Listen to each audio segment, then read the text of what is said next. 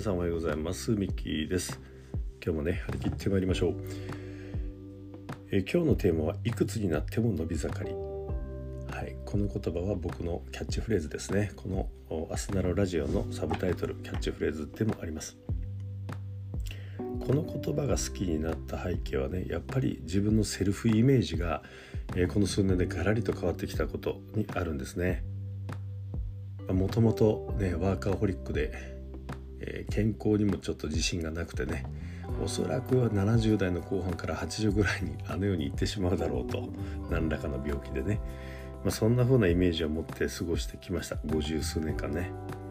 まあ、ところがこの数年、うん、いろんな経験を経てねセルフイメージをガラリと変えてついこの間まではね100歳人生100年時代自分も100歳までは生きる。そしてつい最近ではね120歳までねそのイメージを伸ばしています。さらにねやっぱり健康寿命これ大事ですから85歳までは現役バリバリグローバルで活躍をするビジネスパーソン。そして120、えー、ごめんなさい100歳まではね、えー、山登りとか、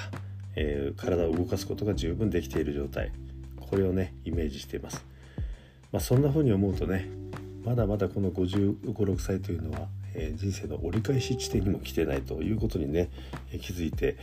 え、まあ、いくつになっても伸び盛りというか、まあ、これからますます伸び盛りとこんなイメージをね、持って日々過ごしています。この言葉がね最初にあの耳にしたのが、えあの鴨頭義人さんね、え鴨さん。えー、があの以前ねよく言われてました「いくつになっても伸び盛り」ってねあのやんちゃな感じでね言われてまして僕もなんかその言葉を2年ぐらい前に聞いた時にねうーんとすごい人がいるもんだってな感じで最初聞いてたんですけど恐ろしいもんですねやっぱり何度も何度も繰り返して聞いてるうちに、えー、よっしゃ自分もと、まあ、そんな感じになってきてる感じではあります。ね、鴨さんには本当に感謝しています。まあ本当にねセルフイメージが、えー、現実を作るマインド思考行動そして言葉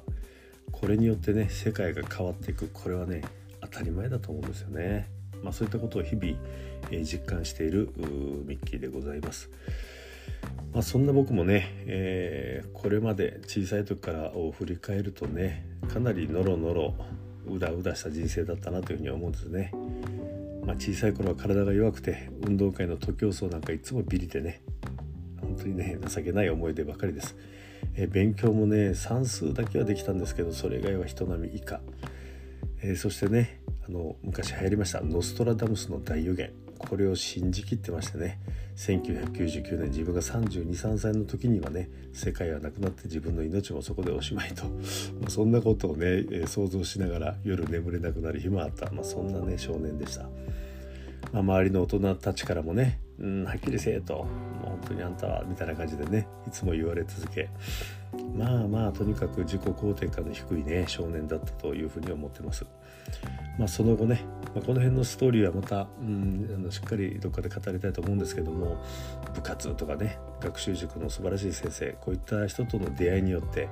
まあ、生きるための武器である心技体これをね獲得していったということなんですね。高校3年になった頃にはねあんなに低かった自己肯定感も人並みに、ね、なったように思いますその人並みというレベルはよくわかんないですけどもね、まあ、自分の中に自信というものがついてきたのかなというふうに思ってます。まあ、そんなこんなでね大人になってからの僕社会人になってからの僕っていうのは、まあ、外見も人柄も仕事ぶりもね周囲からはポジティブでアグレッシブなイメージを持たれるようになったと思いますね。まあでも本当の意味での自信セルフエフィカシーっていうのはねやっぱり小さい頃から引きずってるものがあってね足元を救われるような出来事が起きて、えー、一旦起きてしまうとね途端にねやっぱり自己肯定感自尊心はもろくも崩れ去る、えー、そしてあの時のひ弱な少年に逆戻りをするとこんなね切ない経験を何度も何度も繰り返してき、えー、たように思います。まあ、それをねちょっとしたエグゼクティブになった時もありましたけどもその時ですらやっぱりね自己肯定感がどっかで低かったように思います。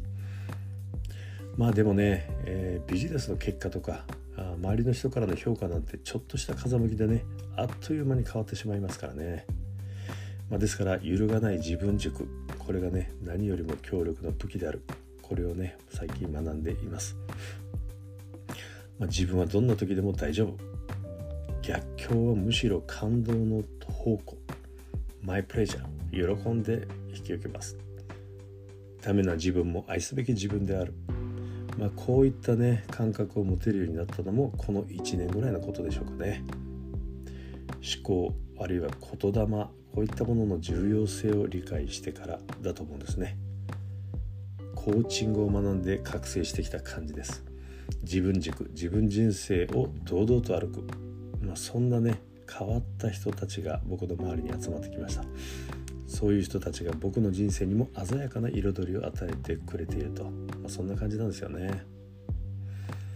ですからまあ僕の発信するこういった言霊あるいは波動というものがね誰かの自信とか幸福感につながってくれたらいいなと思って日々過ごしています、まあ、今までね学びを与えていただいた方への恩返しいや次の人への恩送りですね。ペイフォワード大好きな言葉です。ペイフォワードしなくちゃいけないなというふうに思っています。人生120年まだ折り返し地点にも来ていないということであと何回ぐらいねどん底と天国天国を行ったり来たりするのかなと思いますよね、まあ、この人生の振れ幅そしてその回数というものがね幸せの度合いを決めてくれると僕は信じています。ですからそんな思いを胸に今日もチャレンジをしていきます。はい、えー、今日はこの辺で失礼いたします。皆さんにとって今日も素晴らしい一日でありますようにまた明日お会いしましょう。See you tomorrow